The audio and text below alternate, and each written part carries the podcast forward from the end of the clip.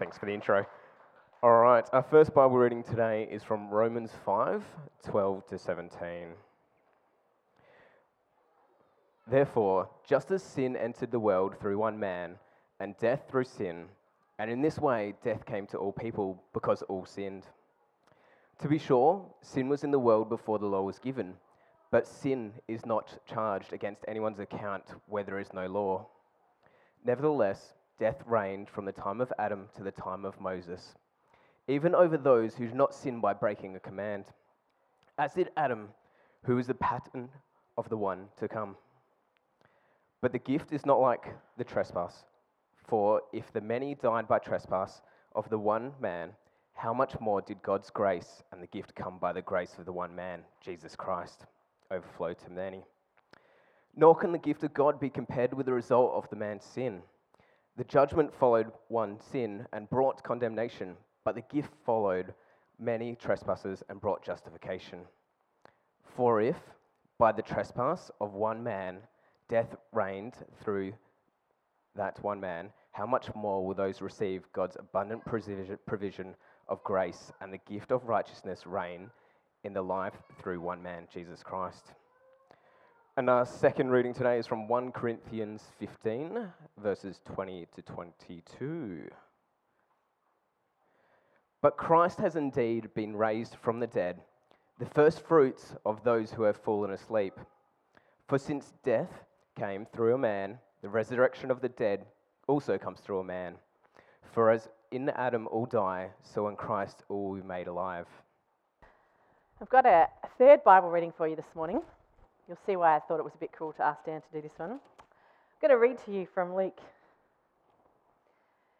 Jesus was the son, so it was thought, of Joseph, son of Heli, the son of Matthat, the son of Levi, the son of Melchi, the son of Jannai, the son of Joseph, the son of Mattathias, the son of Amos, the son of Nahum, the son of Esli, the son of Naggai, the son of Maath, the son of Mattathias, the son of Semein, the son of Josek, the son of Joda, the son of Joanan, the son of Rhesa, the son of Zerubbabel, the son of Shealtiel, the son of Neri, the son of Melchi, the son of Addi, the son of Cosam, the son of Elmadam, the son of Ur, the son of Joshua, the son of Eliezer, the son of Jorim, the son of Matthat, the son of Levi, the son of Simeon, the son of Judah, the son of Joseph, the son of Jonam, the son of Eliakim, the son of Melea, the son of Menon, the son of Mattatha, the son of Nathan, the son of David, the son of Jesse, the son of Obed, the son of Boaz, the son of Salmon, the son of Nahshon, the son of Amminadab, the son of Ram, the son of Hezron, the son of Perez,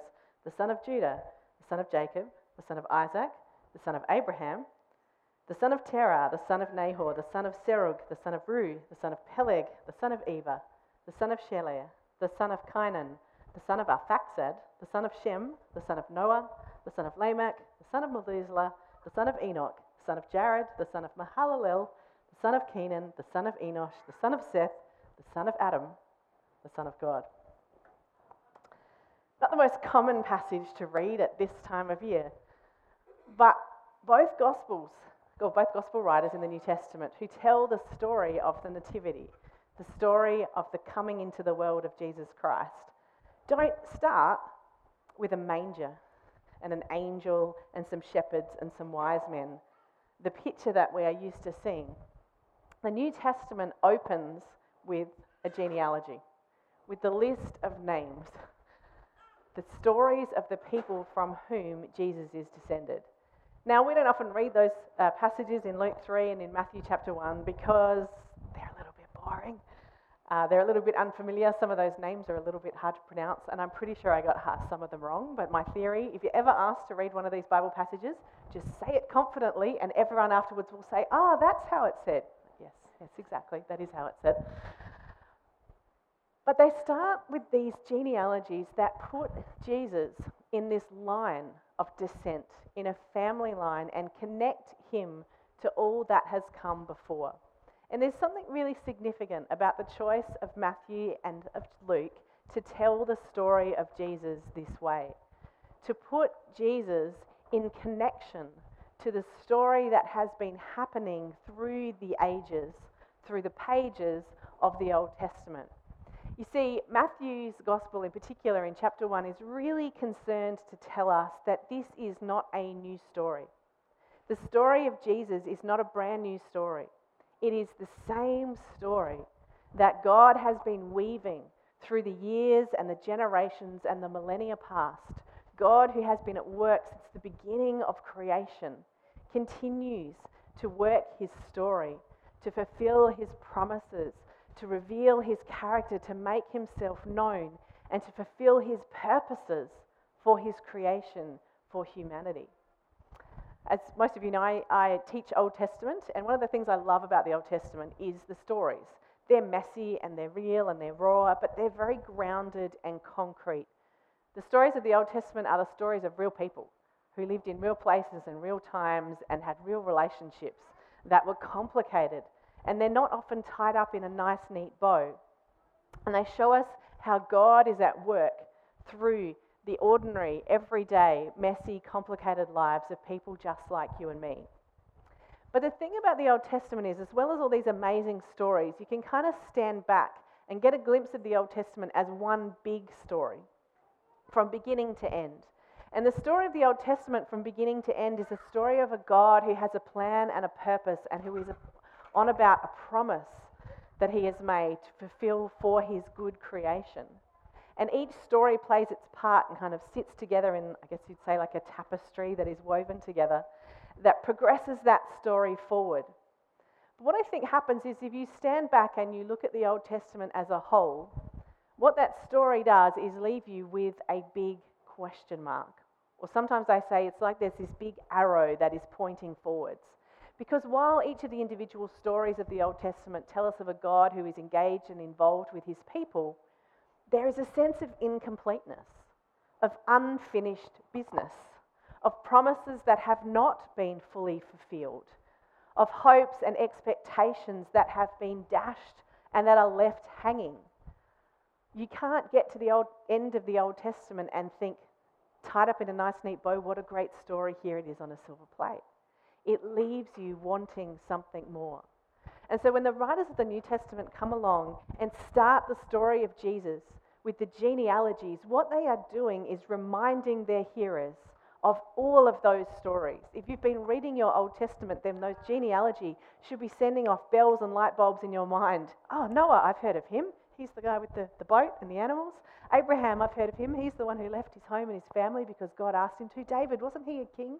And those stories start to come to life, and you realize that all those hopes and expectations and questions and longings and wonderings that all those stories have left, all the loose threads that have been hanging, Matthew and Luke are saying they all come together right here and right now in this moment, in this man, in this baby, in Jesus Christ. There is this incredible sense that the genealogies teach us that Jesus is the one in whom all of God's promises, all of the people of God's hopes and expectations find their full fulfillment. And so, as part of our Advent series this year, I'm just going to do this. Um, for our Advent series this year, we thought we would take a look at these genealogies and some of the stories and how Jesus fulfills these stories of the Old Testament. Now, don't worry, we're not going to look at all the names that I just read to you because that would be a very long series and we'd be here for a very long time. We're just going to highlight some of the key figures. You see now a wonderful artwork that Tori and uh, Sophie put together for us. We're going to look at Jesus as the son of Adam, as the son of Abraham, as the son of David, and as the son of Joseph. Uh, and we've actually already got 2020's Advent series planned because there's also four wonderful women who are named in Matthew's genealogy, so we're going to look at them next year. Um, a couple of them got to run earlier this year, so we'll give them a go again next year. So um, these, these great figures from the Old Testament who have their own stories and represent kind of the hopes and expectations of their time, how do they point forward to the coming of Jesus and what does it mean for us not just to understand with our minds that Jesus is the son of all these great figures from the past, but how does that shape how we respond to Jesus and how we live in and out of this same story that finds its fulfillment in him? So Luke traces Jesus' genealogy all the way back to Adam. That's why it takes a very long time to read that passage that I read to you. But Paul also makes clear in his letters in a couple of places that Dan read to us and some others that there is this connection between Jesus and Adam, the first man, the first man that God created, and the new man, if you like, in Jesus Christ. What are those connections and what difference does it make for us that Jesus is the son of Adam? Well, Jesus is the son of Adam, genealogically speaking. That's a bit of a tautology or a, a, truism or a, you know, a, a moot point, uh, something that's almost not worth commenting on for the Jewish people because everybody's the son of Adam. Like, that's kind of how the story works. Adam is the first man created by God, and all of the family lines flow through him. So, genealogically speaking, it's just a simple truth. Theologically speaking, it is one of the most profound facts of the Christmas story. It's one of the most complicated and amazing truths of what God has done. One of the most profound statements we could ever make that Jesus is a son of Adam. That Jesus Christ, King of the universe, Son of God, second person of the Trinity, existed from all, for all time, one with the Father and the Spirit, is a son of Adam, is a human being, is one of us. We call it the incarnation, this incredible truth that God has become a human being. It is a profound and unique claim of the Christian story that we have a God who has chosen to enter into our world and become one of us. Emmanuel, the angels declare at Christmas time, which means God with us. God in our midst, God one of us. I don't know how often you think about this that Jesus is an actual human being. He is born as a baby. The creator of the universe finds himself in a human body, like that little baby up the back that we have there, Grace, just a few weeks old. Can't speak, or Elio over there. Can't make his needs and his wishes known.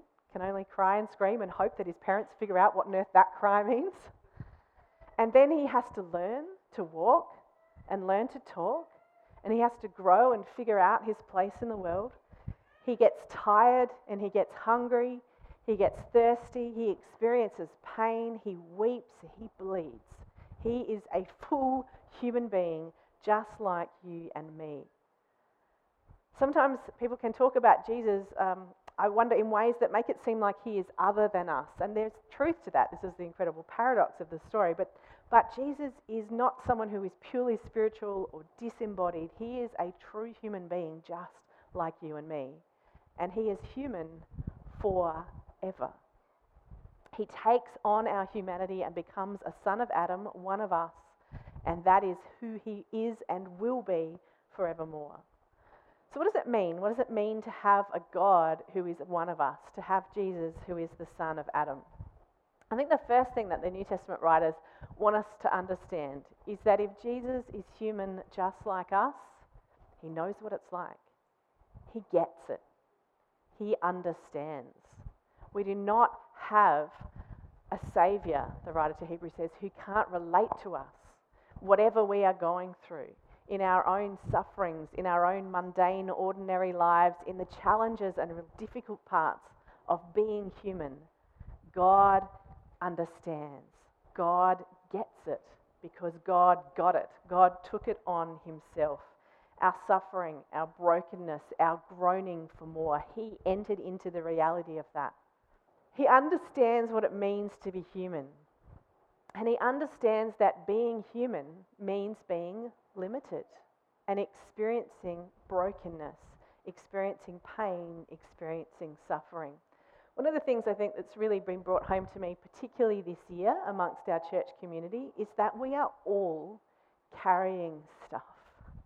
We are all carrying pain and grief and brokenness and struggle and difficulty and questions.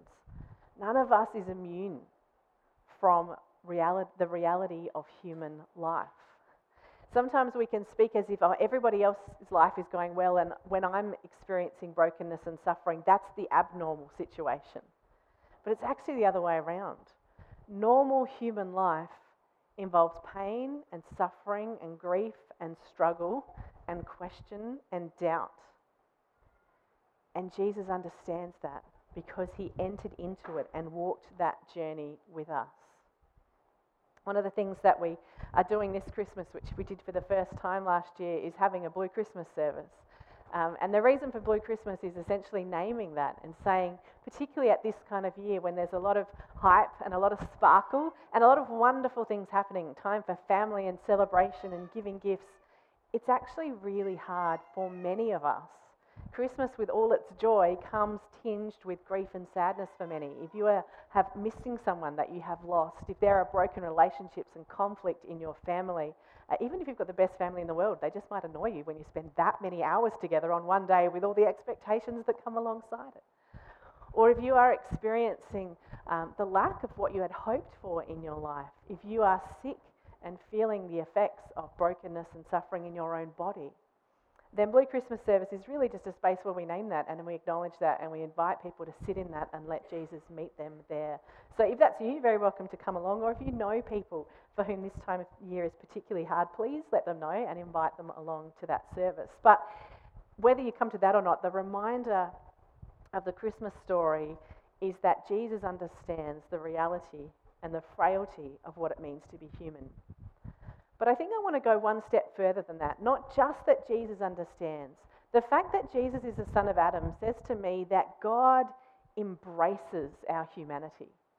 God doesn't just understand our humanity, He actually embraces it, or even could I say, He validates it. By God becoming a human, becoming a son of Adam, He is saying that being human is a wonderful, beautiful thing. The goal of the Christian story is not to escape our humanity, but to become fully human, just as God became fully human. You know, there are many stories throughout history, throughout the ages, and around the world of human beings trying to become gods. It's been one of the goals since the dawn of time, it seems, that human beings would strive to become gods, that we want to escape our humanity our embodiment, the mundane, ordinary reality of what it means to be a son of Adam, to be a human being. And the Christian story is a story and a truth of a God who says, no, the goal is not for you to escape your humanity and become gods, but God will become human with you. And in doing so, actually affirms and embraces and validates your humanity. One of the things that I love about this time of year, I know there's a bit of polarization, certainly in our pastoral team, about Christmas and particularly Christmas carols. What I love about Christmas carols is that they contain some of the most profound theological truths you will ever hear sung. And you can go at this time of year to a supermarket and hear the greatest theological truths being played over the PA system. How amazing is that? Or you can turn on your television on Christmas Eve and see thousands of Australians who probably would never enter a church in their lives singing and speaking out the most profound truths about who our God is. One of my favourite carols, Hark the Herald Angels Sing, because there is this line, this passage in there. I just want you to hear these words again, because then you're going to hear them, you know, playing on the radio or in the supermarket or sing them at a carols night. I want you to think about what they really say. Veiled in flesh, the Godhead see Hail the incarnate deity, pleased as man with men to dwell. Jesus, our Emmanuel. That's like mind blowing stuff, yes? Veiled in flesh, in a human body, just looking like you and me, an ordinary, average, we're told, no, no special, not particularly attractive, nothing to, you know, mark him out as different to anyone else. Veiled in flesh, in an ordinary human being, we have the Godhead, the creator of the universe, the eternal one, walking around veiled in human flesh. Hail, we're told, the incarnate deity, God made human, Jesus, the Son of Adam. And then that beautiful line, even though it's a little bit sexist pleased as man with men to dwell. This isn't something that God did under sufferance. That God said, I guess if it's the only way, I'll take it on. God is pleased to have all the fullness of the Godhead dwell in human form, the Bible says. Pleased as man. with men to dwell. Jesus was delighted to become one of us. What does that say about our humanity? That God was delighted to partake of it. Jesus, our Emmanuel. To be human, to be part of humanity, to recognize the common humanity that we share in one another, and to know that we have a God who shares in that too. It shows us that our humanity matters, that our bodies matter, that our lives matter, that the ordinariness of human life is not something to seek to transcend. But if God has embraced it, then surely we can embrace it too. What does it mean for you to embrace your humanity? Now, I think I have to be a little bit theologically careful here. We need to go back to the story of Adam, Jesus, the son of Adam, the story of Genesis chapter 1 and 2 in the garden, where God creates humanity good. Very good, in fact. God looks upon humanity and says it is very good. There is nothing inherently wrong with being human. The problem is in Genesis 3 that sin enters the world and mars that good creation that God has made. But the problem is not humanity itself. So we need to deal with the sin problem, and we'll come to that in a minute. But the goal is not escape from humanity, the redemption, it is the redemption of humanity or the restoration of humanity to the, its original goodness as God created it to be. So, what does that mean for us that God embraces our humanity and we can embrace our humanity too? I think for me personally, over the last few years, it's been partly about embracing being an embodied being. I think growing up in Western culture today, particularly with the personality and the uh, gifts and bents that I have, I can sometimes live as though my life exists mostly in here. I can live in my head and kind of forget that I actually have this thing called a body and that being human involves living in an embodied way. Uh, and it's been great over the last few years. We've looked at this in some of our Psalm series to look at how our bodies are a part of the story, um, that the story of God into the future includes embodied resurrection, that who we are with all our humanity is a part of how God has embraced us to be. Um, one of the things, I was like, oh, I don't know if I want to tell this story or not, but I'll just put it out there and then I'm like, you know, then I have to keep it up if I tell you something publicly, you know, that I say that I'm doing, then I have to keep doing it. It's always, it's always scary. Uh, one of the things I've been doing this year is going, getting back into swimming. So I learned to swim as a kid, um, you know, like all, most Australian kids had swimming lessons, but I wasn't at that point where I could just go and swim laps. So I went and had swimming lessons, basically, like, you know, to get back to a point where I could just go and swim. And got to the point now where I can just go and swim some laps. And I just did it because you know it's good exercise, and I had um, you know some car accident, and you know it was good rehab and all that kind of stuff. But I found it actually really profound, and I've been really theologically reflecting on why is it that I love it so much. And there's a couple of reasons. I'll be honest with you. When I go swimming, it's probably the one time in, the lo- in my week where I have to turn my brain off because literally I can think of nothing else other than where is my next breath coming from. It's, you know, you're just like the whole, your whole body is consumed with, when do I get to breathe? So I cannot be thinking about what I've got on my to-do list and, you know, what those big questions are in my sermon for next week. I'm purely focused on the moment of being in the water right now. But it's more than that. There's something about embracing the limitations and also the abilities of my body. Talking to a friend this week who's been having dancing lessons and actually having some of the same kind of, you know, making those same connections, going, why is it that I've been loving that so much? There's actually something about kind of embracing what my body can do and what other people's bodies can do and the human connection. Something about embracing our human groundedness that we as a culture and a society, and certainly in the church, have sort of let drift a little bit. And we're so focused on here and maybe on here, on what we feel and on what we think.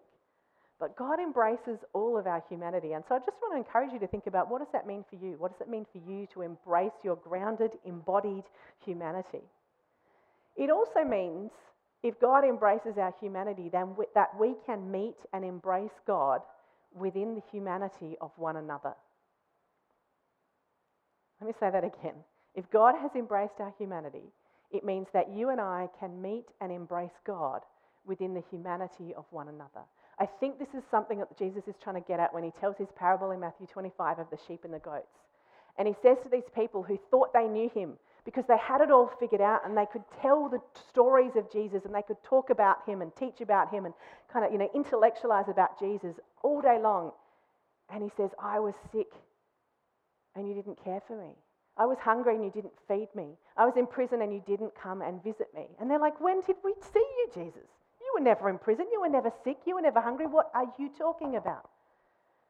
And he says, Whatever you didn't do for the least of these people, these creations, these human beings of mine, you didn't do it for me. When we see another person, whether it is your spouse or your child that you live with every day, or whether it's the person on the street who is desperate that you've never met before, you have the opportunity to embrace God by embracing their humanity. Now, again, I feel like I want to be theologically careful here because we're trying not to get into, you know, this pantheism or suggesting that people are gods. That's not what I'm saying. But Jesus says that human beings can be embraced by God, and therefore God can be made known in and through them. C.S. Lewis puts it this way You have never met a mere mortal. You have never met a mere mortal. Every person is created in the image of God, very good.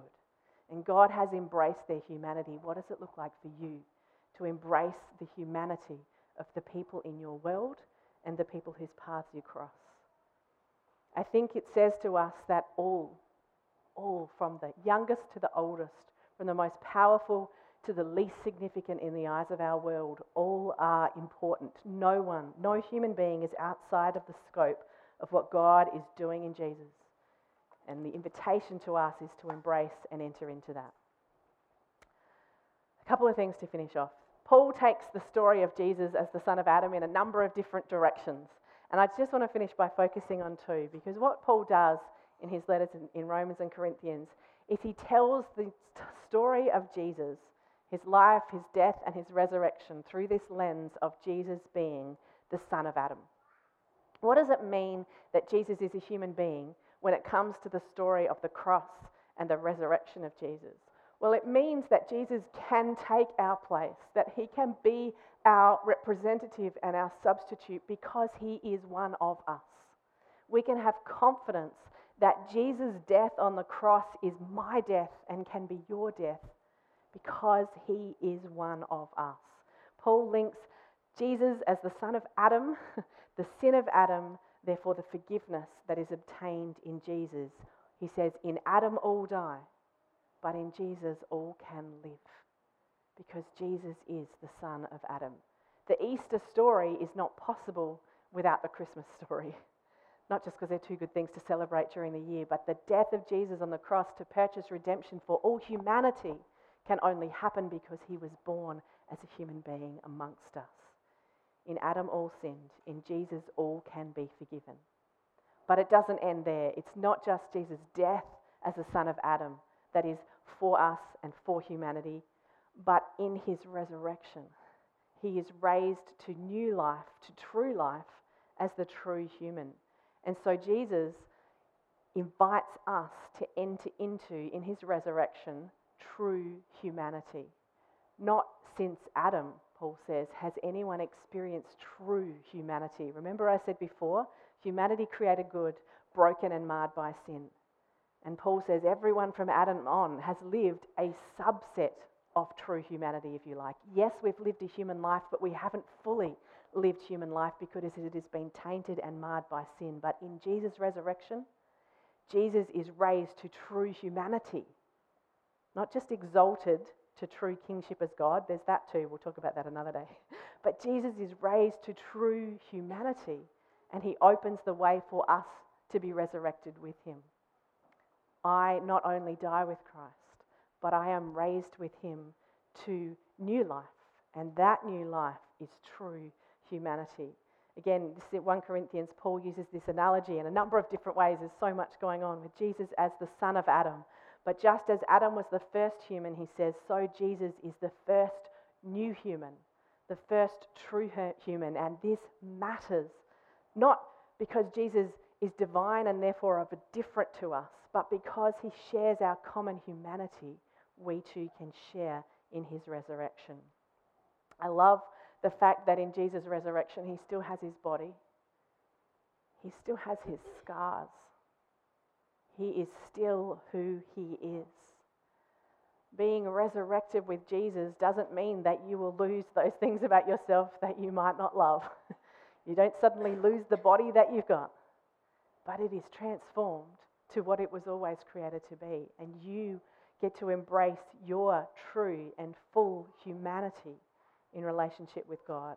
Jesus' resurrection is our confidence that what we long for, to be truly who God has created to be, to be truly ourselves in the fullness of all we are as human beings, not transcended, but fulfilled, and we will finally be all that we were created to be.